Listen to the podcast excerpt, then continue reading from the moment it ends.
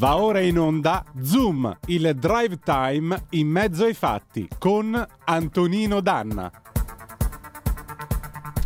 Amiche e amici miei, ma non dell'avventura, buongiorno! Siete sulle magiche, magiche, magiche onde di Radio Libertà. Questa è Capitaneria di Porto, lo spin-off estivo di Zoom, il drive time in mezzo ai fatti, che torna eh, per un po' in collocazione mattutina al posto, della, eh, al posto di oltre nella pagina dell'immenso PG Pellegrin che giustamente è in ferie e di conseguenza sono stato chiamato io da un paese lontano, lontano ma vicino nella fede a occuparmi naturalmente di questo spazio.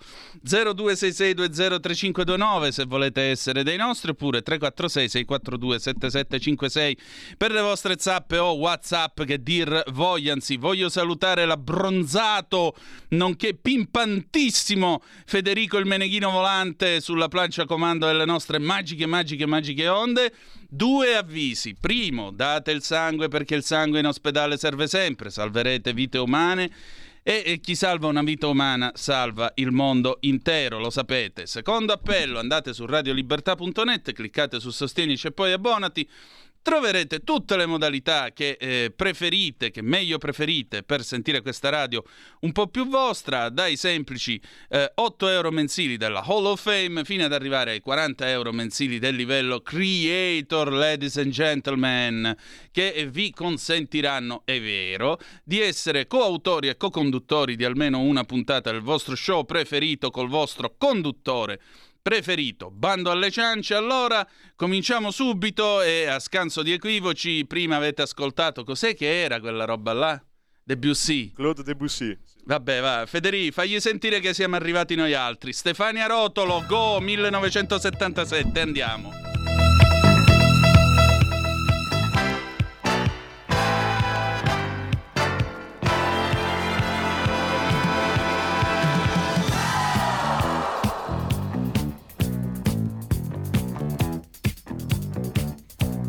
Listen here, I want to ask you something. Do you like doing things you're not supposed to do? Like what? Like telling lies, or you stuck on a scream, giving what? Go! Do you like being a crazy dress horse, making a best of yourself, saying it dirty words? Go! Do you like crashing cars, playing the mad hatter, setting people up the wall? Go! Do you like forbidden love? What's that?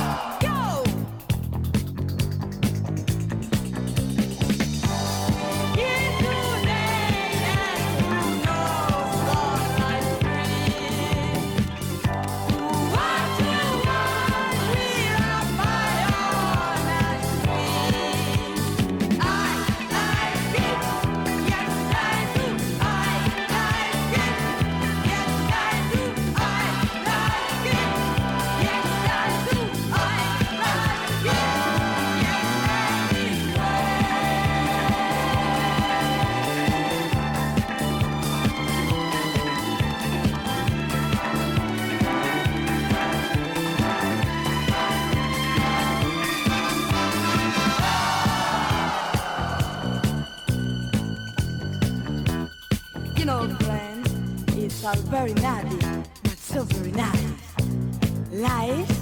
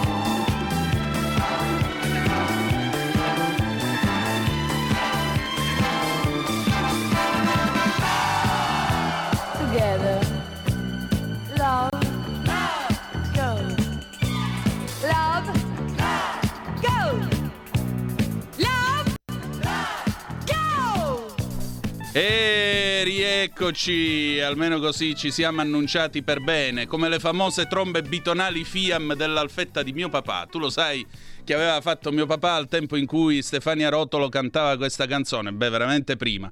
Nel 74 mise le trombe bitonali Fiam, erano trombe che erano lunghe 20 cm così nel cofano dell'alfetta. A quel tempo macchine che facessero più di 140-150 all'ora era pieno cioè di macchine oltre i 140-150 le contavi sulla punta delle dita. L'Alfetta era una di queste. Per cui che succedeva? Arrivava magari sulla Salerno Reggio, sulla Messina Catania che faceva 160, 170 e tu ti trovavi a quello in corsia di sorpasso con la 124 a 120, 125 all'ora. Oddio quanto andiamo forte a un chilometro di distanza cominciava a fargli quei quattro fari allo iodio che gli faceva giorno dentro l'abitacolo, pure dentro le gallerie, Federico. Dopodiché a 500 metri staccava la mano sinistra al volante, ammaccava il pulsante che c'era sotto il cruscotto e quella caricava e faceva nel buio della galleria che faceva pure l'eco. Bruah! E vedi che si spostavano. Se non si spostavano, fondevano. Quindi e noi ci siamo annunciati. Hai visto? A 500 metri gli abbiamo tirato pure noi una bella botta di trombe bitonali. Meglio di così con Stefania Rotolo, ma che altro vuoi? Eh, ricordi alfistici perché il nostro Federico è anch'egli un alfista, quindi è giusto così.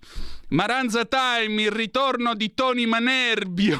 Chi sei? Gianluca Bruno, tu sei un mito, tu sei un eroe, tu puoi scrivermi anche che hai mangiato ieri sera, io ti leggo la zappa, non ti preoccupare, no, le zappe le leggiamo a tutti nei limiti della decenza. 346 642 77 5-6, questa è sempre Capitaneria di Porto, Antonino Danna al microfono con voi. Bella gente, qui c'è un'ansa che vi voglio leggere perché eh, Matteo Salvini ha fatto sentire la sua voce e, e Matteo Salvini non è molto contento, devo dire la verità.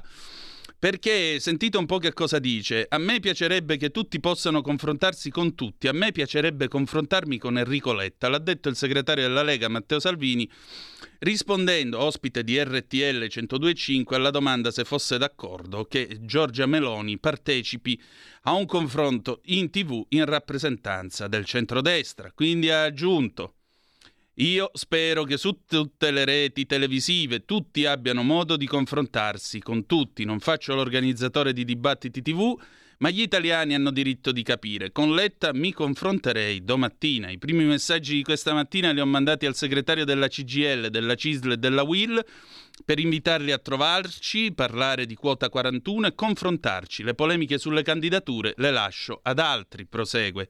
E sulle candidature avverte, sì, è, tutto, è chiuso tutto da ieri. Stiamo aspettando che anche gli altri alleati diano il materiale, sono orgoglioso, noi non abbiamo nomi noti, ma sindaci, imprenditori, rappresentanti del volontariato che sapranno cosa fare in Parlamento. Ed è riconfermata la squadra di governo, quindi eh, questa sera noi noi tutti sapremo quale sarà quindi la squadra che si presenterà. Già conosciamo appunto mh, l'uninominale, vedremo poi eh, il, il, plurinominale, cioè il, come si dice, oddio santo, non mi vengono le parole, il proporzionale, è vero, sempre di queste benedette elezioni. Andiamo a vedere poi le altre news di questa mattina, di questo lunedì. Come è andato il vostro weekend? Ditemi un po' di cose. Fermi tutti. Federica Toselli dalla sua campagna aprimi un attimo il computer perché io non me le posso mangiare, ma le posso mostrare alla facciazza mia. Guardate qua che cosa mi manda Federica Toselli sul canale 252 oppure radiolibertà.net oppure ancora il nostro canale Facebook. Le mele, ladies and gentlemen. Antonino, mangiati queste intanto. Eh, so buone. So proprio buone. Mandane una cassetta qua che non è che noi ci tiriamo indietro o abbiamo paura. Per cui... Tanto dal loro punto di vista una brutta fine la fanno di sicuro, quindi niente di che. Come avete passato questo weekend? Spero bene. Federico, tu tutto a posto, sì? Sì, sì, sono stato al mare, quindi meglio di così. Bene, bene, bene. Io stamattina, guarda, sento il clima del primo giorno di scuola, mi sono messo anche la cravatta, perché veramente stamattina potermi vestire e mettere la cravatta è stato, è stato veramente dire, ah, finalmente si torna diciamo così, a un minimo di, di come potremmo dire, a un minimo di, di, non dico di serietà, però quantomeno di, di marcia entro determinati precisi limiti, insomma. Poi mi sono messo la cravatta Iterital, che voglio dire, questa è una cravatta che viene dal tempo del boom ed è subito boom economico, anche perché all'uomo Interital non potete dire di no. 0266203529 oppure 346 642 7756 se volete mandarci le zappe. Continuiamo a dare un'occhiatina a, a quello che si legge eh, nel mondo, a quello che accade nel mondo. L'amarezza di Greta Thunberg dopo quattro anni. Poco è cambiato. Quattro anni fa, ad agosto del 18, Greta Thunberg, una ragazzina di Stoccolma, iniziò a non andare a scuola il venerdì per chiedere ai politici svedesi di affrontare il tema del cambiamento climatico. Poco è cambiato. Ma tu dove sei vissuta tutto sto tempo? Giusto per saperlo, in questi 1440 giorni, tu dove sei stata? Eh? Greta, diccelo, dove sei stata che lo vogliamo sapere pure noi. Caso Dugin è stato ampiamente sviscerato prima dal, da sua eminenza il cardinal Cainarca, per cui c'è poco da fare. Francesco da Genova, Cainarca è un grande a parte la musica, ma Antonino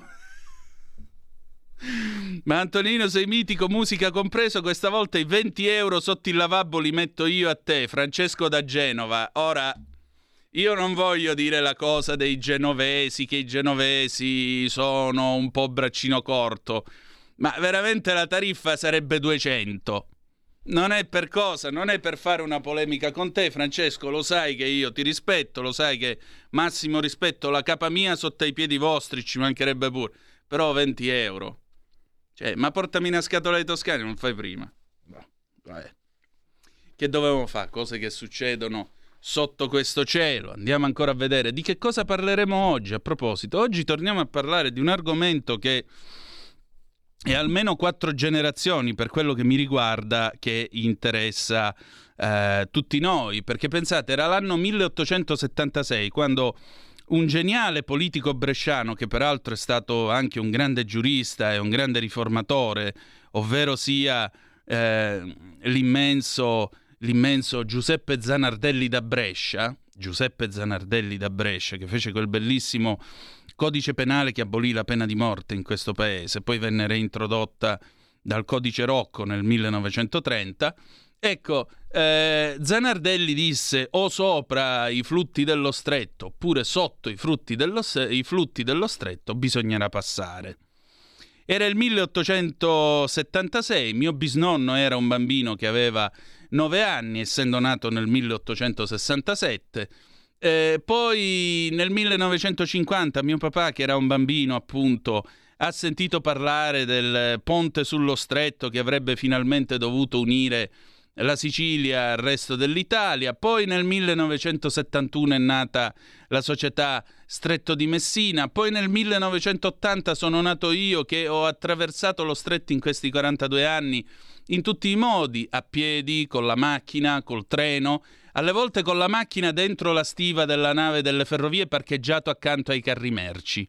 Quando era troppo carica, al ponte superiore, la nave delle ferrovie imbarcava, se c'era ancora spazio, automobili al ponte inferiore col treno. Quindi prova a immaginare che roba. Eh, in teoria questa sarebbe anche una puntata contro i miei interessi perché io ho fatto parte del comitato civico guidato dall'amico Giovanni Russo che ha eh, ottenuto dalle ferrovie l'intitolazione del traghetto Messina alla città dello Stretto. Quindi io nella mia corta vita ho anche dato il nome a una nave, caro Federico. Se ti capitasse di attraversare lo stretto sul traghetto Messina, sappi che lì c'è un po' di me, perché quella nave l'ho battezzata pure io, è figlioccia mia quella nave. E allora voglio dire, eh, qui si continuano a costruire navi traghetto, si continua mh, ad attraversare il mare con metodi che sostanzialmente sono collaudati da quando nel 1899 il eh, treno espresso Roma, il direttissimo Roma-Siracusa arrivò con due ore di ritardo, lo imbarcarono queste due vetture, le imbarcarono sul ferrabotto, il ferryboat, e poi attraversò lo stretto giungendo quindi per la prima volta in quel di Messina e collegando quindi senza soluzione di continuità il continente all'isola e viceversa. Ma il ponte allora, lo facciamo o no questo ponte? Beh, oggi abbiamo un amico abbiamo eh, un, eh, un, gradito ospite che è uno che ne capisce come di ponti, perché è il rettore dell'università e campus, è un ingegnere, ma è soprattutto appunto un ingegnere con ampia esperienza nella costruzione dei ponti, il professor Enzo Siviero, anzi il magnifico rettore Enzo Siviero, il quale dalle 11.05 ci parlerà di questo benedetto progetto, progetto che stavolta forse forse riusciamo a raggiungere e forse forse applicando anche il metodo, eh, il metodo Genova, forse forse col modello Genova dovremmo riuscire una volta tanto a portare a casa questo benedetto ponte, a costruirlo, ad attraversare questi 3200 metri di mare che da sempre, da milioni di anni, separano l'isola dal resto della penisola italiana. Io onestamente avrei qualche richiesta preliminare prima di costruire questo ponte perché fare il ponte ma avere la ferrovia Messina-Palermo, cioè l'asse principale dei trasporti in Sicilia, che eh, ha 90 km di binario singolo su 232, insomma, mi sembra, mi sembra veramente poco e mi sembra che ci sia ancora da fare. C'è ancora da raddoppiare tutta la Messina-Catania-Siracusa, c'è ancora da sistemare l'autostrada Messina-Palermo che da un po', insomma, ha bisogno di qualche intervento. Insomma, ce n'è roba, ce n'è lavoro da fare prima di mettere mano alla costruzione del ponte. L'autostrada Salerno-Reggio è stata finita, è stata completata. Nel tratto soprattutto terminale ci sono delle opere ingegneristiche che sono semplicemente straordinarie. Vediamo ora che cosa si può fare col ponte. Allora, nel frattempo sono arrivati sono arrivate altre zappe. Francesco mi dice con calma: i 200 euro una Magnum di Ferrari sono pronti per il 26 settembre. Allora aspettiamo il 26 settembre. Poi ancora eh, Simone ci scrive. Eccolo qua, buongiorno Antonino, bipolarismo Letta-Meloni, confronto Letta-Meloni a due giorni dalle elezioni. Mi sembra che il sistema mainstream voglia il travaso totale di voti dalla Lega, il vero nemico alla Meloni. Il sistema romanocentrico deve garantire che la crisi economica venga pagata come sempre dal nord, che non avrà più difese politiche. Salvini non l'ha capita o se ne frega, ma purtroppo anche i leghisti che votano Meloni non l'hanno capita. Pagheremo e pagheranno. Guarda, eh, io posso dirti questo, Simone, mai come ora non bisogna votare di pancia. Mai come ora è bene parlare di politica, non stare a parlare di simboli, di retaggi, di ideologie e discorsi vari. Qui c'è un programma da un lato, dall'altro lato non lo so che cosa c'è, ancora io non l'ho capito che cosa vuole offrire o proporre Enrico Letta e la sua compagine a questo paese. Qualcuno di voi lo ha capito? Io no. E purtroppo io sono cretino, che volete fare? Quindi non sono in grado di comprendere bene certe raffinatezze. Di qua c'è un programma, può piacere o meno, ma almeno discutiamo di politica, perché la politica si fa per programmi. La politica è l'arte del possibile. E c'è bisogno di fantasia, c'è bisogno di speranza, c'è bisogno, non nel senso del ministro, ma nel senso proprio di virtù, ehm, di virtù teologale, visto che siamo anche in periodo di meeting di CL.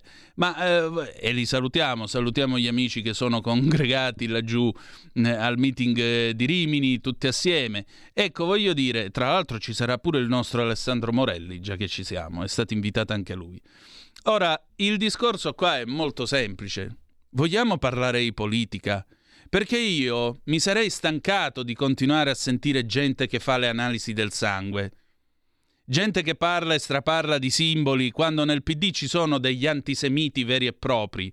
E la cosa che più mi preoccupa è che questi antisemiti che fanno queste battute contro lo Stato di Israele, contro la legittima esistenza e sicurezza di Israele, sono persone che hanno meno di 30 anni. E questo è molto grave. Lo trovo preoccupante. Lo trovo preoccupante. Allora, detto ciò, vogliamo parlare di politica. Il ponte lo facciamo o no? Perché il ponte è una scelta politica. A che serve il ponte? Eh, ma poi c'entra la mafia, c'entra questo, c'entra quello. Tra poco ne parliamo con Siviero di tutto questo. Il ponte lo vogliamo fare? Sì allora vedi che è una scelta politica? Chi è che ne prende beneficio? Chi è che ne prende vantaggio? Vogliamo costruire opere pubbliche in questo paese? Vogliamo completare l'alta velocità fino a Venezia? E magari fare un peduncolo fino a Trieste? La vogliamo finire l'alta velocità in Italia? La vogliamo portare fino a Reggio Calabria e fino al ponte? Vogliamo parlare di queste cose? Vogliamo costruire, eh, vogliamo costruire eh, un paese nel quale qualcuno si assume una responsabilità e la assume davanti all'elettorato? Perché se io voto Danna in coalizione con Cainarca e poi Danna se ne esce dalla coalizione e se ne va con Borsari, che rispetto ha avuto del voto che gli è stato dato? Che schifo di rispetto ha avuto? E non è questione di vincolo di mandato, è questione di rispetto del voto, perché c'è un patto di fiducia tra l'eletto e l'elettore. È molto semplice il concetto. Allora, siccome questi patti di fiducia in questa Repubblica parlamentare non sono stati rispettati perché abbiamo avuto maggioranza, geometria variabile e tutto il resto, passiamo al presidenzialismo. Basta. Cioè, o qui facciamo una revisione alla Repubblica parlamentare, stabilendo che esistono delle maggioranze predeterminate, magari anche col premio di maggioranza, ma solide che possono governare, e il divieto di rielezione del Presidente della Repubblica perché così abbiamo una classe politica forte e un presidente che vede i suoi poteri a fisarmonica di nuovo compressi, non che da 30 anni i presidenti della Repubblica fanno quello che vogliono. Oppure passiamo al presidenzialismo o, sepri- o semipresidenzialismo, tanto l'autonomia e il presidenzialismo vanno di pari passo. Ma almeno tu hai uno che eleggi tu a cui imputare la responsabilità. Ha fatto bene? Un altro giro di giostra, poi basta, nemmeno il condominio deve poter amministrare. Ha fatto male? Quattro calci in bocca ne scelgo un altro. La democrazia funziona così. Vi sembra fascista questo? Fascista era il referendum, anzi il plebiscito, con cui Mussolini si diede una vernice di legalità, dove tu arrivavi al seggio elettorale e ti davano la scheda dove già qualcuno aveva votato per te sì. E infatti Mussolini vinse col 98% dei voti. Quella è una dittatura. Questa no. È molto semplice come concetto. La verità è che noi viviamo nel paese più libero del mondo e non ci rendiamo conto che abbiamo tanta di quella libertà da poterci permettere persino di dire che la libertà non esiste. Questo è il vero fatto. Allora, discutiamo di politica, discutiamo di ponte, discutiamo di riforma dello Stato, discutiamo del nostro futuro perché alla fine il problema è quello che lasciamo ai nostri figli e ai figli dei nostri figli. È vero che il politico pensa alla prossima elezione, ma lo statista è quello che pensa alla prossima generazione. È qui che si gioca la sfida. Tra uno che vi dice no perché se no va al potere, vanno al potere le destre, manco la destra, le destre, e vi paventa chissà che cosa altri che dicono oh ragazzi questi sono i 15 punti questo vi offriamo ne vogliamo parlare? Tutto qua.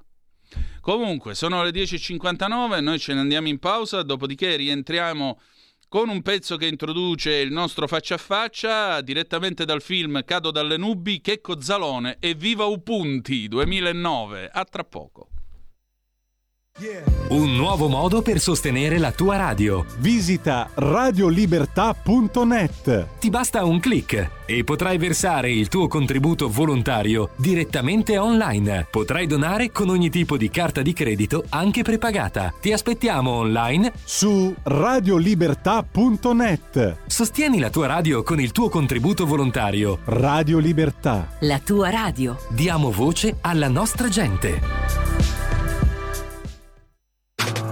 Stai ascoltando Radio Libertà. La tua voce libera, senza filtri né censura. La tua radio.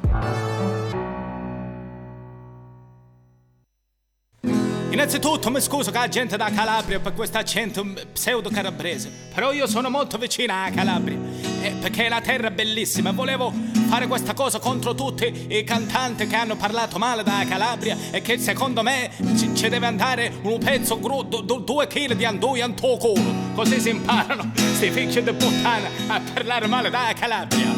Detto questo, volevo fare una canzone che inneggia a una cosa che sono anni che, che la gente ne, ne, parla, che se ne parla, però che, che, che non la fanno mai. è stanca ormai a gente. Sono anni che ci racconti, mio caro presidente, o facciamo sto cazzi punti. O facciamo sto punti, o facciamo sto punti.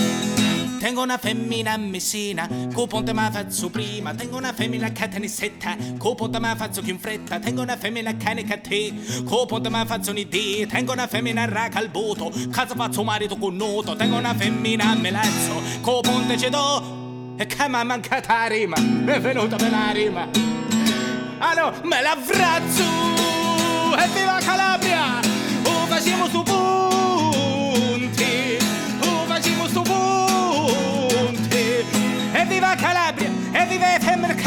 Che sono meglio di tutte e che sono buone dalle carze i baffi! I, loro! E, e, e vivo un sud! E vivo un Stato assistenziale! O facciamo su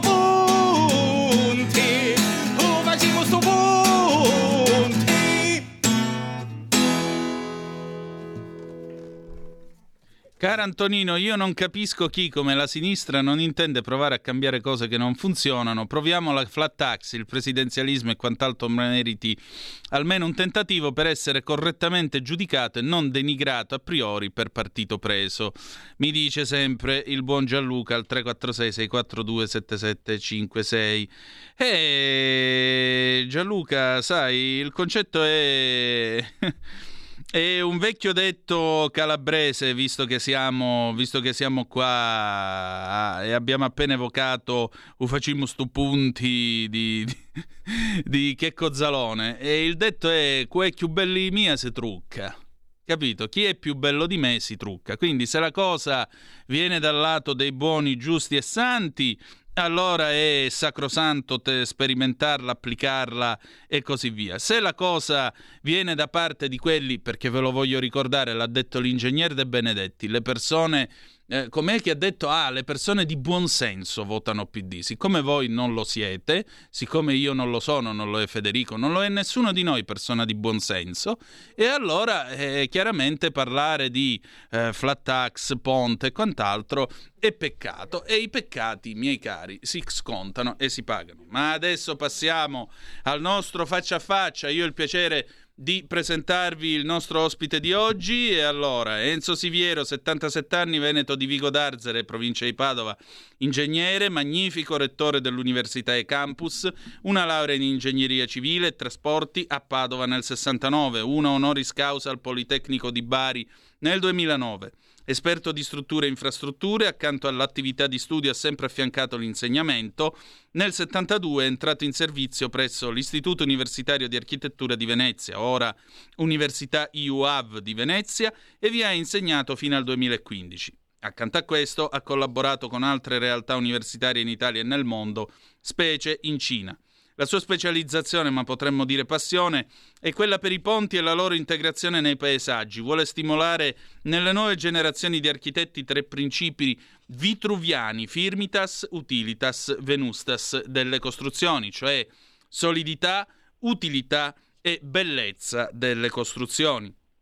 Al quotidiano di Sicilia ha di recente parlato di un tema come il ponte di Messina, appunto. Sullo stretto è giunto il tempo di passare su un attraversamento stabile ed è possibile realizzarlo in quattro anni col modello Genova, anche se il progetto deliberato 15 anni fa adesso va aggiornato e tra poco ci spiegherà, ci spiegherà anche come. Buongiorno professore, benvenuto a Capitaneria di Porto. Buongiorno a voi, grazie di questo invito. Professore, senta, io nel leggere i tre principi vitruviani ho pensato all'ingegner Morandi, a Riccardo Morandi, un altro che eh, parlava del problema eh, dell'inserzione del ponte nel contesto paesaggistico, che era un tema a lui molto caro. E, mh, ho pensato anche ai ponti che eh, alcuni, presumo, dei suoi maestri, o comunque nomi che lei sicuramente ha incontrato, penso a Silvano Zorzi, penso allo studio Inco, che hanno prodotto ponti come appunto l'Italia sulla Salerno Reggio o lo Sfalassà, il famoso famoso ponte di Bagnara della Salerno-Reggio. Ecco, questa, tutte queste realtà, questi ponti costruiti nel, in tutta Italia dove i nostri progettisti si sono semplicemente saltati, hanno dato il meglio e adesso il ponte dei ponti, verrebbe da dire, parafrasando Saddam Hussein, la madre di tutti i ponti. Ma perché in Italia però ogni volta che si parla di ponte di Messina sembra quasi una iattura? Se ne parla e poi però si rimanda sempre a sto discorso. Perché? Guardi, eh, filosoficamente o metaforicamente parlando, il ponte di Messina è l'unico ponte che divide, perché in tutto il mondo e in tutta la storia la grande storia pontificale, chiamiamola così, a partire dai romani, sono ponti che hanno unito. Eh, recentemente abbiamo visto l'ultimo capolavoro che si trova in Turchia, a Cianacalessi Dardanelli, sì. oltre 2000 metri, costruito in tre anni eh, con il modello Messina. Quindi noi italiani siamo bravissimi a inventarci le cose, portarle avanti, ma quando è il momento eh, ce le rubano. Eh, c'è questo concetto dello stemma di alcuni soggetti, mano rampante in campo altrui. Questa è una delle cose che uso. Lei ha citato eh, alcuni dei grandissimi progettisti di ponti, a me è molto caro soprattutto Zordi anche perché è della mia, della mia terra, è un uomo straordinario, meno conosciuto di quanto meriti, ma ha lavorato anche molto all'estero, si parla di ponti italiani e Madordi ha costruito in tutto il mondo, ma il grandissimo Morandi, inarrivabile per il momento, non abbiamo soggetti che possano essere paragonabili a Morandi, ma di Morandi oltre al Polcevera che io ho chiamato ponticidio perché non si doveva distruggere un ponte, inaugurare la demolizione di un ponte per costruirne un altro che, se mi consentite, lascia molto a desiderare come la Venusta si è declinata solamente perché l'architetto è un artistar. Ma Morandi ha costruito a eh, Maracaibo forse uno dei ponti più interessanti del mondo, andava fuori con le imprese italiane, vincevano gli appalti di concorso, poi ne ha ne ha fatto uno giù in Sudafrica, lo Storms River, che ha ispirato poi il ponte, forse il ponte più bello che abbiamo in Italia, che è a Catanzaro, il ponte della Fiumarella, Fiumarella mm. che è stupendo, tra l'altro ha iniziato anche la procedura per il vincolo, come è stato anche vincolato il ponte di, eh, di Potenza, di Mosmeci, altro grandissimo, ha costruito poche cose, ma quelle cose hanno lasciato il segno non solo nell'epoca, ma nella storia dei ponti. Venendo al ponte di Messina, è una storia infinita, direi quasi una storia italiana. Io credo che prevalentemente il motivo per cui non si è fatto il ponte è pur avendo un consenso quasi unanime. Io ricordo a tutti perché ho studiato un pochino il tema, anche se non mi sono mai occupato direttamente di ponti grandi, i miei ponti sono tutti piccoli, tutti come dire dei piccoli gioiellini dove l'architettura comanda insieme col paesaggio sull'ingegneria che peraltro ovviamente non può che essere presente. Per questo parlo sempre di firmitas, utilitas e venustas, questa venustas che negli ultimi 20-30 anni in Italia purtroppo è mancata significativamente. Bene, il ponte era il ponte di Berlusconi. Allora, se la Lema e Prodi hanno detto sì al ponte, poi a un certo momento no, perché? Perché Berlusconi se l'è impadronito, forse improvvidamente ha anche fatto qualche battuta che in Italia se viene da destra non viene eh, accettata, perché c'è anche questo da dire, no, l'avete detto prima, eh, quello che conta non è chi dice le cose, ma mm. qual è la collocazione politica di chi parla. Per cui eh, un, un, un, poveretto qualsiasi sprovveduto da un punto di vista eh, tecnico è in grado di sproloquiare, ma siccome è di sinistra bisogna dire che va bene un soggetto di destra che dice delle cose serie, no, no, no, non può. D'altra parte ci ricordiamo che per sdoganare la cultura a destra ci voleva Cacciari quando ha sdoganato Marcello Veneziani. Eh, devo dire la verità che sul ponte nell'ultimo periodo invece fortunatamente abbiamo in particolare un soggetto che voglio ricordare, perché è Salvini che negli ultimi mesi, nell'ultimo anno, anno e mezzo ha rilanciato queste idee ed è ben strano che un partito, un movimento, perché sta a metà tra il movimento e il partito dal mio punto di vista della Lega, che parte al nord con l'autonomia, anzi con, la, dire, con quel settionamento, alla fine finisca per essere lo sponsor principale di questa, di quest'opera. Sponsor che poi anche nell'ultimo periodo, da quando l'amico Beppe Valditara ha fondato Lettera 150, di cui mi onoro di far parte, e ha rilanciato anche con qualche titubanza di molti soggetti che sono vittime di una vulgata comune.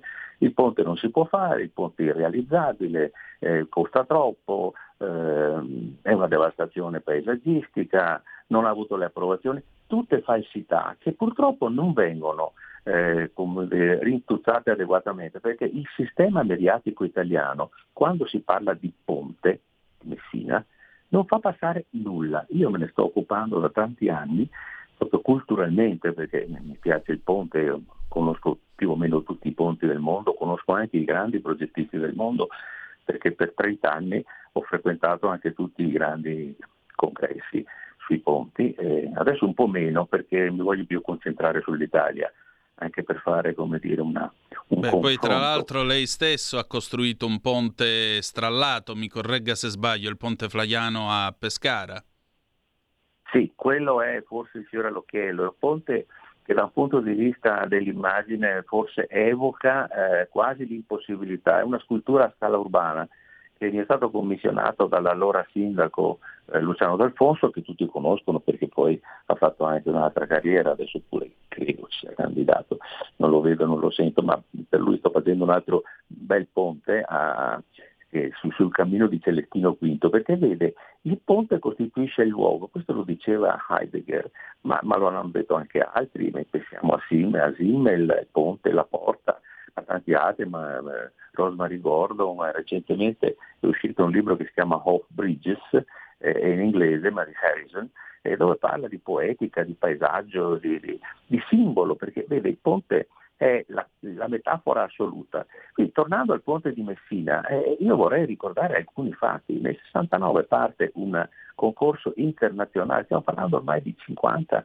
60 anni fa, sì. eh, un concorso internazionale che ha dato come esito una decina di progetti che sono stati premiati, dove man mano si è cominciato a lavorare eh, prendendo in considerazione tutto quello che ultimamente è uscito come se fosse la novità, perché la memoria corta purtroppo fa parte di molti, molti sistemi anche politici, se mi consente. Eh, pian pianino il Consiglio Superiore dei Lavori Pubblici accetta la soluzione a campata unica dopo aver scartato tutte le altre per motivazioni tecnico-economiche indiscutibili che stanno agli atti e che nessuno va a vedere perché naturalmente ormai si vive semplicemente di slogan.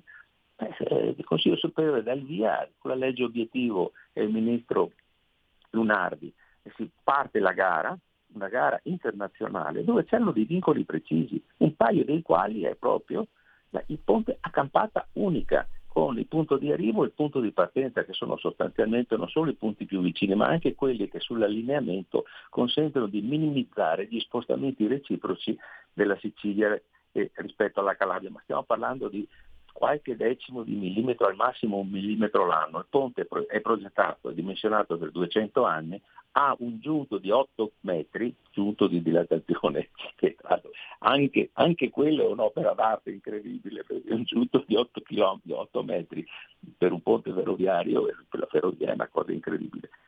Dopodiché Vince la gara Eurolink, il consorzio che allora prevedeva eh, il Pregilo come capofila, adesso è WeBuild, quindi Salini, che comprende le più grosse imprese italiane, più una spagnola e una eh, giapponese.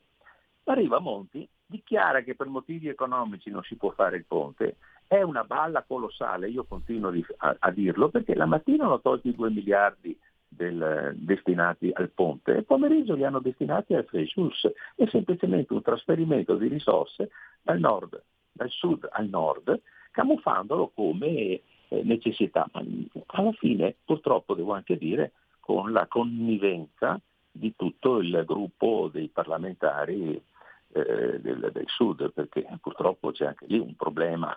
Se non si fa il ponte, in parte è anche dovuto al fatto che il livello di litigiosità eh, siciliana soprattutto, ma anche, anche calabrese, è abbastanza elevato. Quindi arriva Monti, dopo che il progetto è stato approvato da tutti, meno guarda caso dal Ministero dell'Ambiente, il quale emette il parere giorni dopo che è stato eh, cassato il progetto dicendo no, l'impresa, un contraente generale che è Eurolink, eh, non ha ottemperato a tutto perché? perché gli uccelli vanno a sbattere sulle, sui pennoni del, del ponte eh, e noi naturalmente blocchiamo un'opera per, per 12 anni, 13 anni, 14 anni, spero, spero che ormai riparta, perché dobbiamo difendere gli uccelli. Non si parla di inquinamento, Addirittura qualcuno ha detto ma l'ombra del ponte disturba i cetacei, benissimo, ma cosa passa nel, nello stretto di Messina?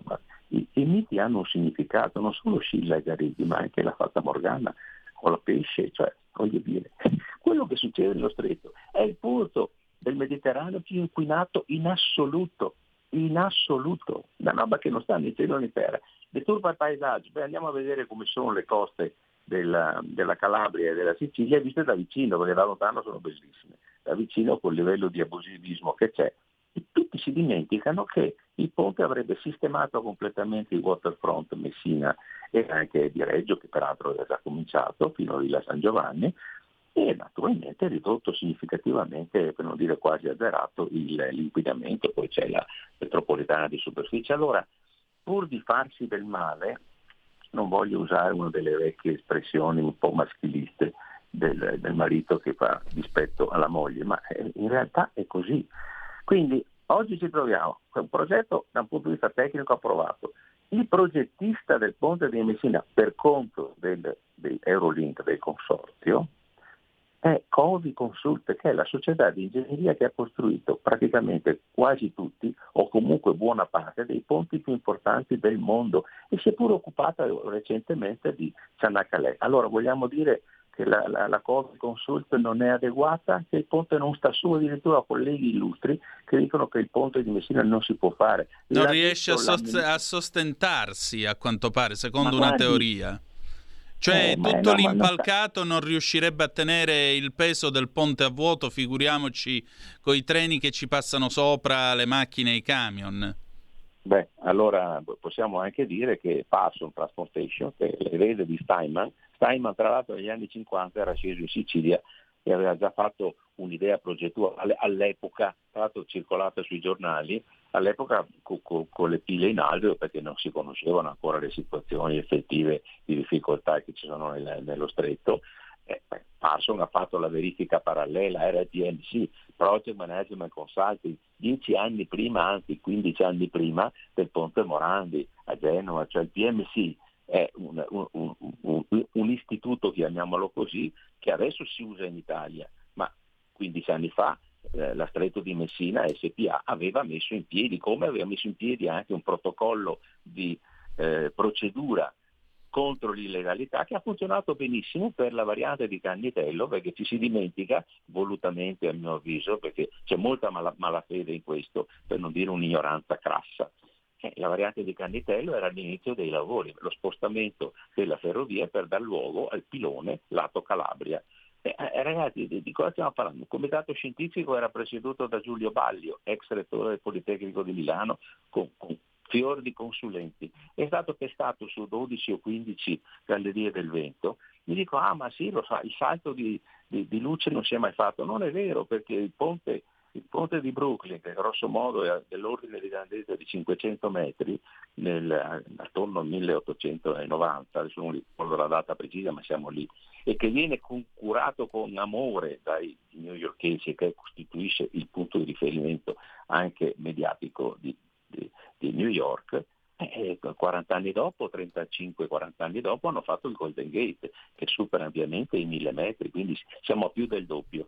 Non è un problema, la storia è fatta di avanzamenti, anche con qualche piccolo azzardo, con qualche piccolo rischio, ma è calcolato a priori. Allora, non saremmo andati sulla Luna, nessuno è mai andato sulla Luna. Ci sono delle situazioni, il Suez, che tra l'altro è, è, stato progettato da Luigi Negrelli, in questo momento mi trovo a Fiera di Primiero, che è il luogo di nascita di Luigi Negrelli, ecco. quindi mi sento quasi a casa, perché quando si parla di ingegneria visionaria mi riferisco soprattutto a, a, a Negrelli, ma anche se nell'Ottocento non avessimo fatto tutti i trafori delle Alpi, l'Italia sarebbe veramente ridotta al nulla. Ecco perché oggi c'è bisogno del ponte di Messina, perché l'Italia deve andare in Africa e ci va attraverso un'opera simbolo che da sola genererebbe un, un flusso eh, diciamo, turistico importantissimo che, di cui nessuno parla. Ultima cosa, perché come avrà capito sono purtroppo logorroico, ma quando si parla del ponte ha detto giustamente lei, è, è la mia passione, anzi le dico di più, se il ponte fosse femminile io lo sposerei. E... Eh, Gio Ponti lo diceva del grattacielo Pirelli, il mio grattacielo è così bello che prima o poi me lo sposo. sì, sì, sì, sì, ma è, è, così. Per fortuna ci sono alcune, in alcune lingue il ponte femminile, per in Germania di, di Brücke, ma anche anche in Portogallo è femminile. Comunque a parte queste facezie che però ogni tanto ci vogliono, insomma un piccolo sorriso serve anche a dissacrare una, una cosa che va, va, seguita invece con moltissima attenzione perché, perché ci si dimentica anche che il ponte di Messina significherebbe decine di migliaia di posti di lavoro. Eh, contingenti per i 4 o 5 anni della, del lavoro ricordiamoci che solo per la cantierizzazione il ponte di Messina, la società Ponte di Messina attraverso la sua concessionaria, subconcessionaria che Eurolink ha prodotto oltre 500 lavorati. Non esiste al mondo un'opera che abbia un livello di definizione così approfondito come il ponte di Messina Mastotto. Questo è dichiarato in giro per il mondo, è che la gente non si informa, noi siamo provinciali, il nostro orizzonte temporale è di qualche ora per quanto riguarda i nostri politici, cioè praticamente la dimensione del sondaggio. E eh, da questo punto di vista devo anche dire la verità, eh, mi ha stupito favorevolmente, ritorno al discorso di prima, che la Lega e Salvini siano oggi i fautori più importanti del, del ponte. Lo è anche Berlusconi perché ma vedo una certa tiepidezza su a parte alcuni soggetti come Matilde Siracusano di Messina che naturalmente si batte su questo. E Fratelli d'Italia ultimamente, almeno attraverso alcuni dei suoi esponenti, si è dichiarata favorevole, ma è chiaro che ormai il centrodestra è votato al ponte e se non fosse perché c'è una contingenza eh, emergenziale che è quella del costo dell'energia ci si concentrerebbe di più.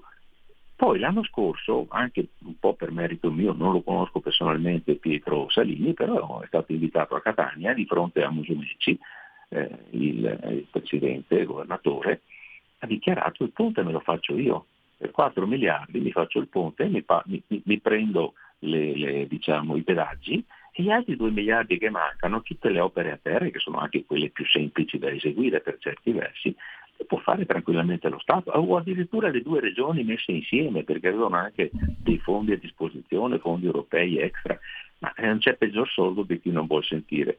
Non è stato nemmeno invitato dal governo a discutere su questa cosa pare che sia un lebroso, non lo so, io non, non tifo per, per, per, Salini in pregilo We Build, io, io tifo per il ponte. Possiamo Questo... anche dire che WeBuild, il 20% di WeBuild è in mano a Cassa Depositi e Prestiti, WeBuild ha costruito il ponte Morandi insieme con Italfer e, e, e Fincantieri, dico ma vogliamo fare un'operazione politica, benissimo, facciamo entrare nel consorzio Eurolink anche Italfer e, e, e Fincantieri, così si metteranno a posto tutti. Eh, prendiamo Renzo Piano, facciamoglielo firmare, so, non lo so, pur di fare il ponte, sono disposto quasi a tutto.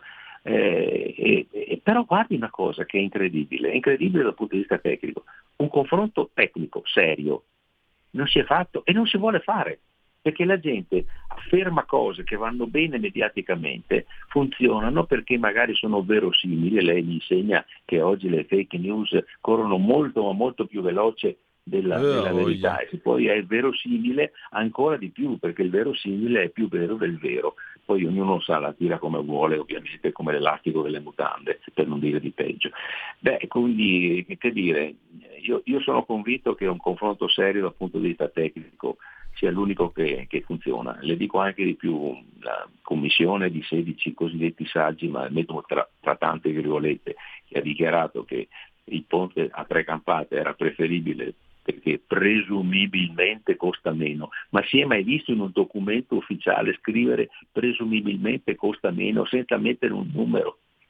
E poi guardi, cerco di, da, di andare a concludere perché il tempo corre naturalmente, la Bocconi, attraverso il professor Roberto Zucchetti, che l'ha firmato, ha prodotto un documento nel quale dimostra ampiamente la redditività del ponte, cioè un investimento che ritorna dopo pochissimi anni, ma è dimostrato in tutto il mondo, sono le grandi opere che generano tutto il resto e non viceversa. E noi continuiamo di bene i benaltristi, facciamo prima gli acquedotti, facciamo le fognature, facciamo le strade, facciamo un'alta velocità che fa ridere i polli, ma che cacchio di alta velocità fate in Sicilia se non si riesce ad attraversare lo stretto con, con, con No, ma treno. poi Ma è insomma, alta velocità di rete, cioè fino a 200 km all'ora, che è in pratica il potenziamento delle linee che ci sono già. E che senso sì, ha? L'alta sì. velocità è- comincia da 250 all'ora in su, che io Ma non sappia. c'è dubbio, ma non Ah. c'è dubbio. Insomma, l'alta velocità nel nord e nel centro dell'Italia, nel nord diciamo orizzontalmente, nel centro verticalmente, eh, ha cambiato completamente l'impostazione. Molto di quello che è successo negli ultimi decenni eh, dipende da quella che viene chiamata la metropolitana d'Italia, È che vero. mi piace molto come slogan. Dopo naturalmente è entrata anche, anche Italo, beh, qui la concorrenza fa sempre bene. Eh, però insomma, eh, guardi, le, le dico ancora una cosa, io sono un ingegnere visionario perché mi piace Leonardo da Vinci, dirigo una rivista da 33 anni che si chiama Galileo, che tra l'altro l'anno scorso ha fatto un numero speciale dedicato proprio al, al ponte di Messina coordinato dall'architetto Berardi che ringrazio per il suo impegno. E io ho immaginato che ci possa essere anche un collegamento stabile con, eh, con la Tunisia, da Sì. Matara del Vallo? Un- una vecchia Un idea. ponte di della- circa della regione. 140 km che lei ha presentato anche al Papa, o sbaglio? Sì, sì, sì, l'ho presentato un po', un po' di qua, un po' di là, anche alla Leopolda qualche anno fa. Eh, in pochi minuti, tra l'altro si trova su YouTube il mio intervento molto, molto stringato. Ma eh, insomma, questa cosa è stata già inventata nel 2005 dalla, dalla regione Sicilia che aveva commissionato all'Enea uno studio per un tunnel. Quando ho visto quel disegno ho detto ma portiamolo sopra, facciamo adesso so- più o meno me lo sono anche studiato, mezzo tunnel, mezzo ponte, e poi ho detto ma completiamo anche con un collegamento stabile tra Otranto e, e- e Valona, cioè praticamente tra la Puglia e l'Albania. A questo punto mi sono, come dire, mi sono sognato, posso dirlo, una, che una ferrovia, un treno parta da Città del Capo e finisca a Pechino, passando dal, dal meridione d'Italia, che diventerebbe la cerniera del futuro di tutti, di tutti i, i- i movimenti, anche perché, diciamocelo francamente, attraverso il canale di Suez oggi passano 2.000-2.500 navi al mese, diventeranno 3.000-4.000 nell'arco di pochi anni, e vanno per l'80% attraverso Gibilterra a fornire i, i porti del nord, dopodiché la merce in gran parte scende a Milano, udite, udite, udite, a partire dall'Olanda. Non lo so io se questa dalla Germania no, non pare che questo sia molto intelligente quando invece potremmo intercettare attraverso la Sicilia, vera piattaforma logistica del Mediterraneo, e attraverso il ponte di Messina, così potenziando anche la- la- le linee ferroviarie che rappresentano il futuro ecco, anche perché non, non lo si dice molto, ma dopo l'aereo chi inquina di più sono le navi, quello Esatto. che inquina di meno è il- il treno. Ed è su questo che bisogna puntare. Quindi la presenza del ponte con il treno diventa il vero futuro e la vera scommessa per il decollo della Sicilia, della Calabria, dell'intero sud, dell'Italia e guardate, un'altra cosa che non si dice, quello è un corridoio europeo sancito da decenni e io mi aspetto che se non lo si fa, tra poco arriverà pure una procedura di infrazione da parte dell'Unione Europea. È vero che noi ce le digeriamo perché insomma per buttare qualche centinaio di milioni sulle, su- sulle multe dell'Europa sembra una cosa che non interessa a nessuno, ma questo veramente grida, cospe- grida vendetta al cospetto di Dio. Io credo che se non si fa il ponte siamo veramente dei masochisti assoluti. Professore, senta, io le chiedo 30 secondi di pausa, dopodiché apriamo i telefoni allo 0266203529 perché avrei piacere di sentire anche il parere dei nostri ascoltatori e le vostre zap o whatsapp al 346 642 7756. Facciamo un ponte di 30 secondi e torniamo subito. Volentieri. Stai ascoltando Radio Libertà. la tua voce libera, senza filtri né censura. La tua radio.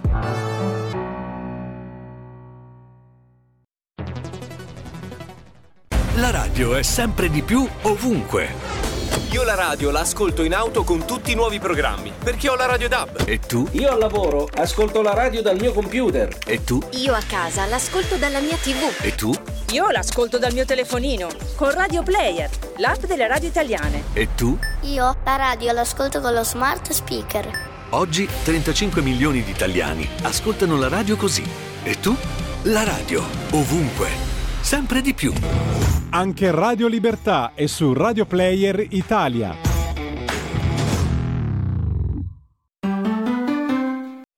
C'è chi te la racconta sbagliata e chi te la racconta male. C'è chi te la racconta tagliata, chi te la racconta al contrario e chi non te la racconta affatto.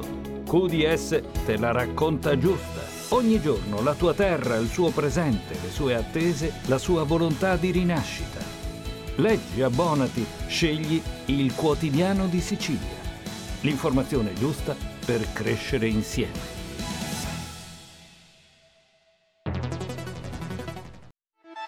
Stai ascoltando Radio Libertà, la tua voce libera, senza filtri né censure, la tua radio.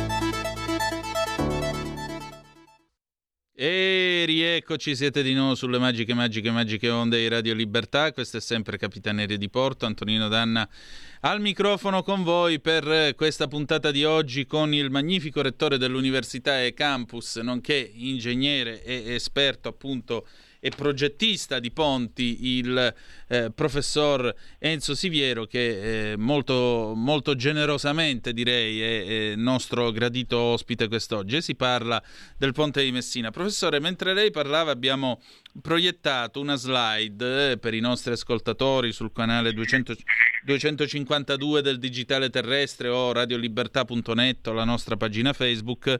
Eh, abbiamo proiettato una slide dalla quale si evincono appunto le quattro tipologie che si erano valutate.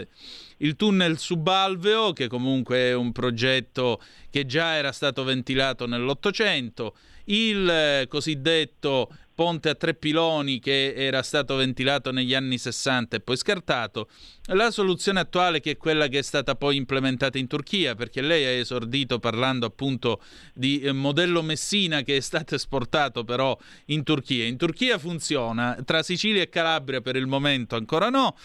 E poi naturalmente c'è un'ultima tipologia che, i cui diritti peraltro sono detenuti eh, dalla, se non sbaglio dalla Caronte Tourist, che è la compagnia privata di traghetti sullo stretto, con la società Mm, ponte di Archimede ed è appunto questa idea del tubo sommerso nell'acqua ancorato a 150 metri dal fondo dello stretto di Messina al cui interno ci sarebbero stati perché questo era anche un progetto eh, patrocinato pure dall'Eni che si era presentata con questo progetto qui che a sua volta è figlio di un progetto se non sbaglio mi corregga se sbaglio inglese del 65, se la memoria non mi inganna, e in questo tubo sospeso appunto con la forza idrostatica eh, ci sarebbero state le carreggiate autostradali e al piano di sotto la ferrovia. Eh, mi pare però che qui ormai la decisione sia chiara. Ponte a due campate, 3000 metri di luce e, e un tempo che lei dice se si usasse il modello Genova scenderebbe da 6 a 4 anni e per giunta con un costo di 6 miliardi. Do un dato ai nostri ascoltatori. Nel 2021 il reddito di cittadinanza è costato 9 miliardi. Quanti posti di lavoro avremmo potuto dare costruendo il ponte e manutenendolo? Guardi, eh, è una diatriba stucchevole, semplicemente stucchevole. Sul, sul, sul tunnel è stato come dire un'esca eh, lanciata da un collega ingegnere che peraltro non ha mai fatto nulla da un punto di vista civile, era un ingegnere, è un ingegnere, di cui ho, ho, la massima stima, è anche un amico, eh, che ha buttato lui, il tunnel perché, perché, si va in analogia, ma il, il, il, lo stretto di Messina è una situazione particolare. Allora, non ci voleva una commissione di 16 esperti soloni, tra virgolette, per dire che il tunnel era eh, non infattibile, è tutto fattibile, ma è, è, assurdo perché ci volevano 20 km, 25 per scendere a quel livello lì per le pendenze necessarie, altre 20, 25. Io ho fatto un paradosso, si scende a Catanzaro e si torna su a, a, a Catania, eh, ovviamente è un'iperbole questa che sto usando, ma certo. sono problemi di sicurezza, finiamo in mezzo alle faglie, quello è uno dei luoghi più difficili da un punto di vista sismico e la sicurezza per la realizzazione in prima battuta, in seconda battuta per il, l'esercizio, che se viene una situazione analoga, dico analoga, a quella del terremoto di Messina del 1908, come tutti sappiamo, mm. eh, si salvi chi può, una roba che non sta né in cielo né in terra. E vabbè, per fortuna, anzi per disgrazia l'aveva fatto proprio il primo ministro Conte e da lì è nato tutto il resto con il ministro De Micheli che ha mandato avanti questa commissione e vabbè, per fortuna almeno quello l'hanno detto che non era neanche pensabile. Sul tunnel, il, il ponte di Archimede io lo considero un'opera, un'idea strepitosa, ma che non può funzionare sul stretto di Messina. Eh, prima di tutto perché non è sufficientemente sperimentata e, e, operativamente ci sono pochissime situazioni, ma vale soprattutto in situazioni dove il, mm, il, il punto nodale è quello della velocità. Sullo stretto di Messina siamo da un minimo di tre nodi come velocità a un massimo di 7, 8, anche in certi casi 10 nodi tra andata e ritorno, perché le differenze di livello tra il Mar Tirreno e il Mar, eh, mare eh, Ionio sono, sono importanti e, e, e, con il variare delle maree abbiamo una situazione da una parte all'altra. L'altra, come dicevo prima, i miti hanno un loro significato. Quindi il problema è quello lì, di costruirlo e va bene. Ancorarlo come? Boh, non si sa. Del resto le dico anche a, a favore del ponte che io stesso per la, l'attraversamento stabile tra, mh, tra eh, la Sicilia e la Tunisia avevo previsto un tratto proprio col tunnel di Archimede perché, perché arriviamo a profondità di 270-280 metri eh, sul, sul, canale di Sicilia e che insomma francamente lì anche se l'Enea aveva previsto il tunnel ma insomma le pendenze erano importanti e quindi probabilmente in, in profondità più elevate eh, si può fare purché il mare sia sufficientemente calmo, cioè se non ci sono correnti di quel genere, perché poi eh, si dice si ancoro, ma quando si ancora su centinaia di metri le, le, gli allungamenti dei vari elementi ci sono perché non è vero che le, le, strutture siano esattamente geometricamente sempre le stesse, insomma si dilatano, si allungano, si accorciano a seconda di... E, e vabbè, quello.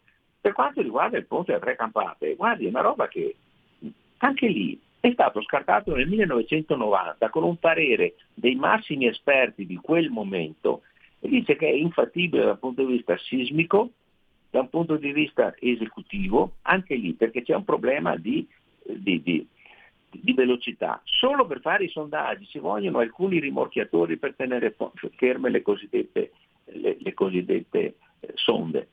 Ma, ma, ma ecco di più, andiamo a spianare grosso modo un campo di calcio per preparare il fondo, e lei mi può ben immaginare che cosa significa da un punto di vista ambientale spianare a 100 metri di profondità, 10 più 10 meno non è che cambi molto, con quelle velocità, con una tecnologia che non è ancora sufficientemente sperimentata, una volta spianato bisogna preparare il terreno di fondo, dicono ma sì gli altri li hanno fatti, sì ma li hanno fatti a 40-50 metri di profondità e con velocità dell'acqua molto ma molto più contenuta. Queste opere... E questo, e questo mi scusi, e questo tenendo anche presente che quello è uno dei tratti di mare più trafficati al mondo che per legge, per la convenzione di Montego Bay dell'82, tra l'altro gli italiani sono obbligati a tenere aperto. Noi non possiamo, per il diritto internazionale, noi non possiamo chiudere lo stretto di Messina al transito. Le chiedo scusa, c'è una telefonata per lei. Pronto, chi è là? Buongiorno, sono Giorgio D'Amonte. Ciao carissimo. Intanto chiedo scusa, ma ho preso il programma a metà, ma ho capito bene o il vostro ospite sta perorando la causa della costruzione di un ponte sullo stretto di Messina? Stiamo parlando del ponte sullo stretto, sì, che è anche nel, nel programma elettorale del centrodestra. Ah, ecco, molto interessante, no? Perché in questo modo ho proprio la percezione che la Lega sta facendo concorrenza al Movimento 5 Stelle quanto in coerenza politica perché io dalla Fu Radio Padania ho sentito per anni tuonare contro il ponte sullo stretto, adesso vedo che avete cambiato idea. D'altronde è vero che soltanto gli stupidi non cambiano mai idea e l'Italia infatti è un paese popolato da geni, soprattutto leghisti. A proposito, già che ci sono, volevo dire, eh, si sa qualcosa sull'abolizione del Green Pass perché è stato soltanto sospeso e dopo aver levato i diritti civili a un mucchio di italiani, me compreso, non ne state parlando in campagna elettorale. Potete farci sapere qualcosa su questa gestione della futura pandemia che state preparando? Grazie e buona giornata. Giorgio, io faccio il giornalista, non sono in campagna elettorale, non sono candidato a niente, per cui io ti posso fare informazione. L'informazione dice che eh, il programma elettorale del centrodestra, quello del centrosinistra al momento non è noto, il programma elettorale del centrodestra dice molto semplicemente per quanto riguarda il Green Pass che non ci saranno costrizioni alle libertà personali. Ma detto questo, siccome siete in tanti, è dal 4 di agosto, da quando io ho finito la rassegna stampa, che c'è sempre qualcuno che telefona e parla del Green Pass, io onestamente avrei problemi più seri di cui occuparmi rispetto al Green Pass, anche perché l'emergenza mi pare che l'abbiamo ampiamente superata. Qui stiamo parlando di un progetto che servirebbe a dare del lavoro, far girare l'economia, far funzionare l'economia del centro-sud, costruire nuovi posti di lavoro. Io mi preoccuperei più di posti di lavoro che di continuare a fare certe discussioni che secondo me sono ormai superate ampiamente dagli eventi storici. Eh, detto ciò, torniamo al professore. Eh, tu mi dici soli cretini non cambiano mai idea. Eh, evidentemente, insomma, che vuoi che ti dica?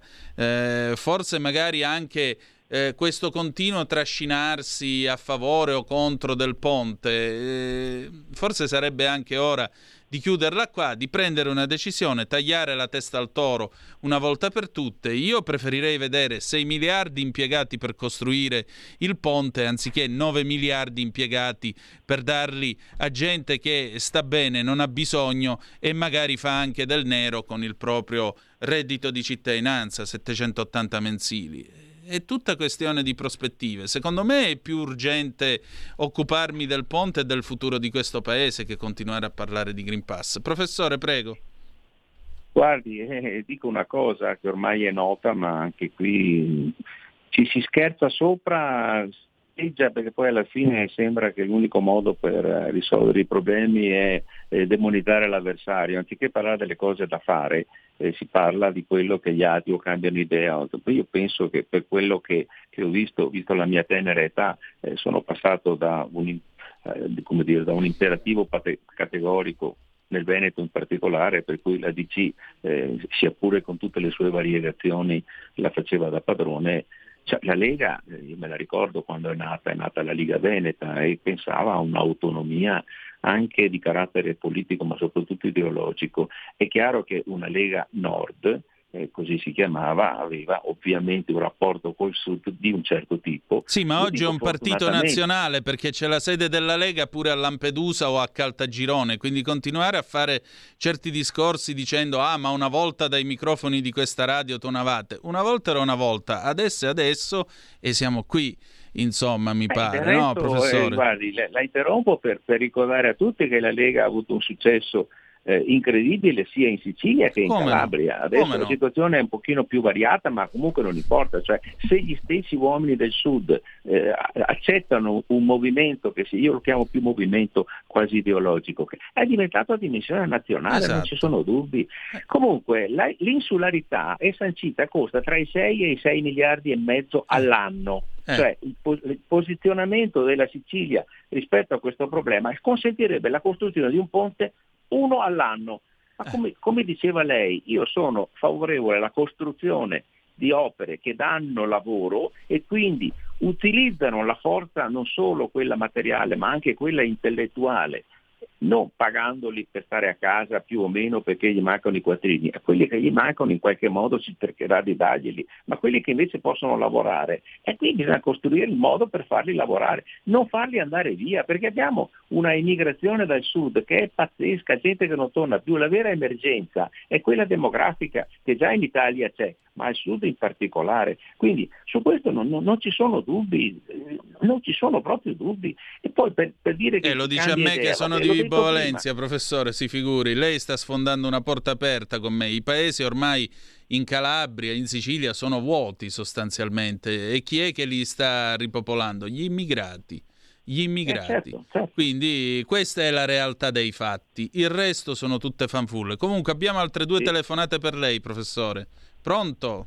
Pronto, buongiorno signori, mi chiamo Pagani. Caro Pagani, buongiorno. Buongiorno a lei, onorevole Danna e al suo prof- al professore. Non sono candidato a niente, volevo No, ma io lo dico in senso, in senso di encomio per la sua capacità giornalistica, è un onorevole ad honorem. I 200 euro sono sotto il lavandino in bagno. La Prego. ringrazio, la ringrazio.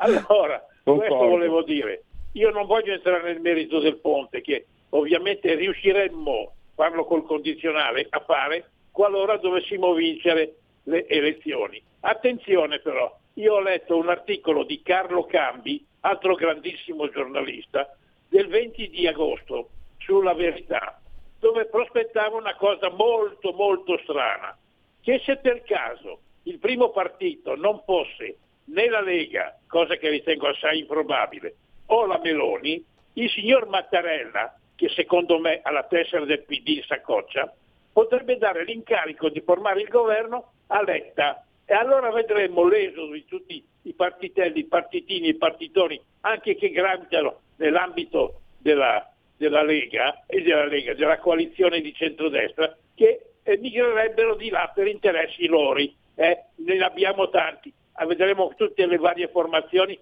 e formerebbero un governo di nuovo con il centro-sinistra o sinistra che dir si voglia. Questo articolo di Carlo, Carlo Cambi è estremamente intelligente e profondo. Vorrei tenere, dire alla gente che bisogna fare in modo, in un modo o nell'altro, anche se la Meloni, visto che si parla di autonomia, di autonomia se ne dà un picco secco, anche se la Meloni l'autonomia se la darebbe in mezzo agli occhi. Però o votiamo Meloni o votiamo Lega. Bisogna fare in modo che non sia il PD la prima, la prima porta in campo, se no Mattarella ci prega per l'ennesima volta. Grazie, saluti a tutti e permettetemi buona Padania. Grazie, seconda telefonata, pronto chi è là? Buongiorno, sono Augusto D'Alecco. Carissimo. Allora, con tutta l'importanza che ha il ponte di Messina, però non sottovalutiamo la posizione della Lega che non è ancora chiara sull'obbligo vaccinale sul Green Pass. Io sono un non oculato, ok? E sono in questa situazione che pur essendo un militante della Lega da più di 30 anni, non, non so ancora il mio partito che posizione ha sulla libertà di vaccinarsi o meno. Sono molto perplesso perché ha candidato una certa Matone, Simonetta Matone, che ha dichiarato più volte di odiare chi non si inoculava. ok? Quindi questa ambiguità, questo asservimento a Draghi, a Speranza e a questa gentaglia non mi piace proprio. Vorrei che la Lega chiarisse la sua posizione. No Green Pass, me lo auguro, nessun obbligo e ridiscutere anche i rapporti con la Russia che fino adesso ci siamo comportati proprio da coglioni autolesionisti. Allora, ripeto, ripeto il concetto. Nel programma del centrodestra c'è scritto chiaramente, nei 15 punti del programma del centrodestra, c'è scritto chiaramente che non ci saranno costrizioni alla libertà personale, si tratterà semplicemente di contrastare coi mezzi che sono stati usati, quindi la ventilazione e tutte queste robe qua. Ma non ci saranno imposizioni alla realtà, alle libertà personali, quindi non ci sarà obbligo vaccinale né Green Pass. Detto ciò, è un argomento che ormai direi è abbondantemente superato. È abbondantemente superato, perché se davvero dobbiamo continuare a parlare di Green Pass e di vaccinazioni, mi sembra che abbiamo veramente perso tempo in questi ultimi due anni. Torniamo a noi, torniamo a occuparci di cose un po' più attuali e un po' più interessanti. Professore, senta, un nostro ascoltatore, Roberto da Monza, perché siamo anche in chiusura, io la voglio ringraziare del tempo che ci ha dedicato quest'oggi, avrei piacere di riaverla tra di noi la prossima volta. Eh, Quando Robert- vuole. Roberto da Monza dice va benissimo per il ponte ma bisogna vigilare molto attentamente, non vorrei diventasse il ponte di Messina Denaro Matteo. Ecco, eh, come si fa a evitare che diventi il ponte di Matteo Messina Denaro anziché il ponte di Messina e basta? Eh, anche questa è una discussione che è stata superata ormai quasi vent'anni fa, perché come ho esordito dicendo, il protocollo antilegalità costruito dalla società Stretto di Messina è stato utilizzato già nella variante di Cannitello, che tra l'altro era un'opera, come dire, da un punto di vista operativo abbastanza usuale, diciamo movimenti di terra, calcestruzzi, cose che sono notoriamente più ambite rispetto a certi ambienti.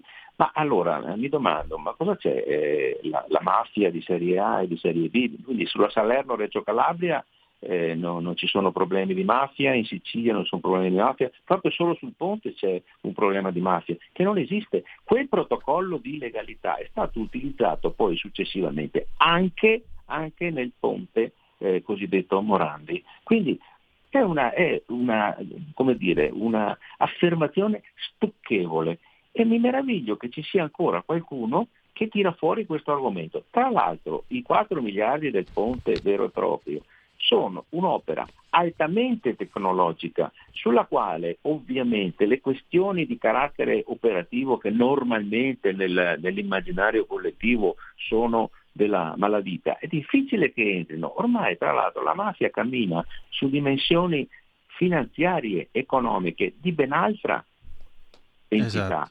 La mafia c'è anche nel, nel mio Veneto, eh, come si sente dal mio accento che non tradisco e anzi amo, eh, eh, abbiamo visto insomma, gli scandali, non sono solo al sud, al sud vengono amplificati.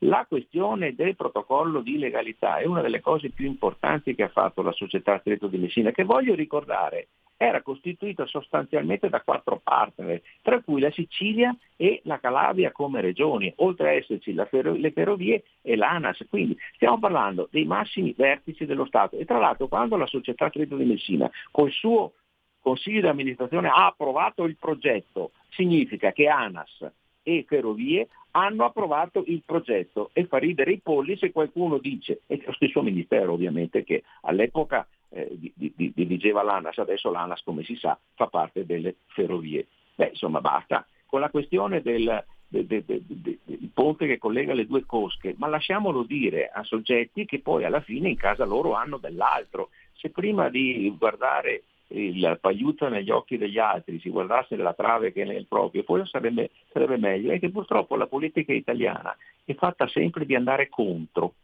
Voglio dire ancora una cosa, se D'Alema e Prodi avevano affermato che il ponte andava bene e adesso dicono che il ponte non va più bene, veramente non lo dice Prodi, ma comunque eh, era partecipata ieri, quindi voglio dire, ma insomma di che cosa vogliamo parlare sulla coerenza? Comunque il tempo passa, uno cambia idea in funzione di, anche in funzione dell'informazione che viene fornita e soprattutto dell'informazione che viene consentito di far passare, perché c'è una disinformazione. Scusate, quando un ministro Paola De Micheli afferma che il ponte è irrealizzabile quando il suo ministero lo aveva varato, di che cosa vogliamo parlare? Di che cosa vogliamo parlare. Quando Giovannini, che tra l'altro mi ha pure telefonato un giorno perché io ho mandato il mio Galileo di 300 e passa pagine, e dice ma sotto quel ponte eh, non passano le navi, eh, eh, tutti i ponti del mondo hanno quella dimensione, compreso il Sanacalè. Sono solo tre navi che non passano, ma che sono eh, dei mega yacht con dei pennoni a vela incredibili che naturalmente possono fare il giro perché non sono economicamente interessanti. E che il ponte chiude 3-4 giorni l'anno, beh almeno non sono i 40 giorni che ha scritto un giornalista del foglio che peraltro non si firma e che a mio avviso, ahimè, devo dire ahimè, è caduta, anche il foglio è caduta nella mia considerazione senza che nessuno dica niente. Non è vero, il ponte non chiude mai, al, ma- al, massimo si abbassa la velocità di transito al massimo, per situazioni che comunque non consentono nemmeno ai traghetti di passare. L'abbiamo visto in questi ultimi esatto, giorni. Esatto, quando tira vento forte, sullo stretto tira il vento forte, specie quando piove. Ma porca miseria, ma, ma è dimensionato eh. per oltre 200 km all'ora, eh. Eh. Dire, ed è stato testato sulla Galleria del Vento, come dicevo. Come I no? nomi che hanno messo la firma su, quella, su quell'opera, che è proprio squisitamente frutto dell'ingegno italiano, con un padre che si chiama Brown, che è il padre di tutti i ponti più importanti del mondo, è mancato qualche anno fa. Cioè è un'opera che è stata studiata nei dettagli allora, siccome non sanno più che cosa dire, eh vabbè, ma tutto sommato i modelli sono i modelli, la realtà è un'altra. Dopo magari facciamo il ponte e ci accorgiamo di problemi che non conoscevamo prima, ma in questa maniera non si va da nessuna parte. Allora dico anche, e voglio citarlo, eh, Marco Ponti, sarebbe bene che vivesse nel Pleistocene, perché fa delle affermazioni che non stanno né in cielo né in terra. A me dispiace dover contrastare posizioni. Ultima cosa la voglio dire perché mi sta sul gargarotto, scusate il sì, termine prego. un po' brutale. Che siamo anche in chiusura, fior quindi. Dica, dica. Sì, fior di personaggi che, che sono del PD, che sono assolutamente favorevoli al ponte e si sono anche espressi, che ovviamente per dovere di partito Oggi quantomeno dicono nulla, perché almeno hanno il pudore di non parlare, ma qualcun altro invece, pur di essere, come dire, collegato, candidabile, così, sono proni, dicono quello che gli dicono di dire, come è stata la commissione dei 16, che io ho detto esplicitamente, mi hanno tolto il saluto alcuni amici, perché li conosco tutti, che è la tecnica che si è asservita alla politica. La politica dice una cosa e c'è sempre qualche tecnico che pur di, asservi, pur di assecondare la politica afferma, come dico io molto spesso, che Gesù Cristo è morto dal freddo. Si sa che in Palestina nevica sistematicamente e soprattutto ghiaccia. Io sono molto molto sensibile a questi aspetti. Io penso che l'ingegneria in generale, la tecnica e la scienza non possano essere piegati alla politica e chi lo fa, secondo me, non rende un grande favore e alla propria categoria e soprattutto ai cittadini che hanno bisogno di verità verità, verità vo cercando, come si dice anche qualcuno del passato. Professore, io... Voi quando vorrete, eh, basta che sopportate il mio logoroico impegno che purtroppo non riesco a frenare. La radio parlo... si basa sulla parola, si fonda sulla parola e con tali plinti di fondazione, professore, anche noi costruiamo ponti di parole per arrivare ai nostri ascoltatori. La ringrazio del suo tempo. Eh, grazie a voi e a presto. Prego e buona giornata. Allora, noi chiudiamo qui la nostra trasmissione. Per completezza di informazione a chi ha chiamato, questo è il punto 7 del eh, programma del centrodestra, contrasto alla pandemia da Covid-19 attraverso la promozione di comportamenti virtuosi e adeguamenti strutturali come la ventilazione meccanica controllata e il potenziamento dei trasporti, senza compressione delle libertà individuali che in italiano molto probabilmente vuol dire niente Green Pass e niente obbligo. Al mio paese dovrebbe significare questo, credo anche al paese di chi ha chiamato. Al tuo paese che vuol dire Federico? È esattamente lo stesso. Ah, sì, è uguale. Allora parliamo tutto italiano. Sono felice di questo. Benissimo. Detto ciò, abbiamo fatto la nostra informazione. Credo che la puntata sia stata ben più interessante di queste diatribe sul eh, Green Pass che ormai possono anche essere mandate in soffitta. Grazie per essere stati con noi. Chiudiamo la nostra trasmissione con una bella canzone dell'81 di Sammy Barbò, visto che abbiamo cominciato con Stefania Rotolo e la sigla di Piccolo Slam che conduceva con Sammy Barbò. Aria di casa mia. Grazie per essere stati con noi. Ci ritroviamo domani alle 10.35. Grazie ancora e ricordate che the best is yet to come, il meglio deve ancora venire. Vi ha parlato Antonino Danna. Buongiorno. Avete ascoltato Zoom, il drive time in mezzo ai fatti.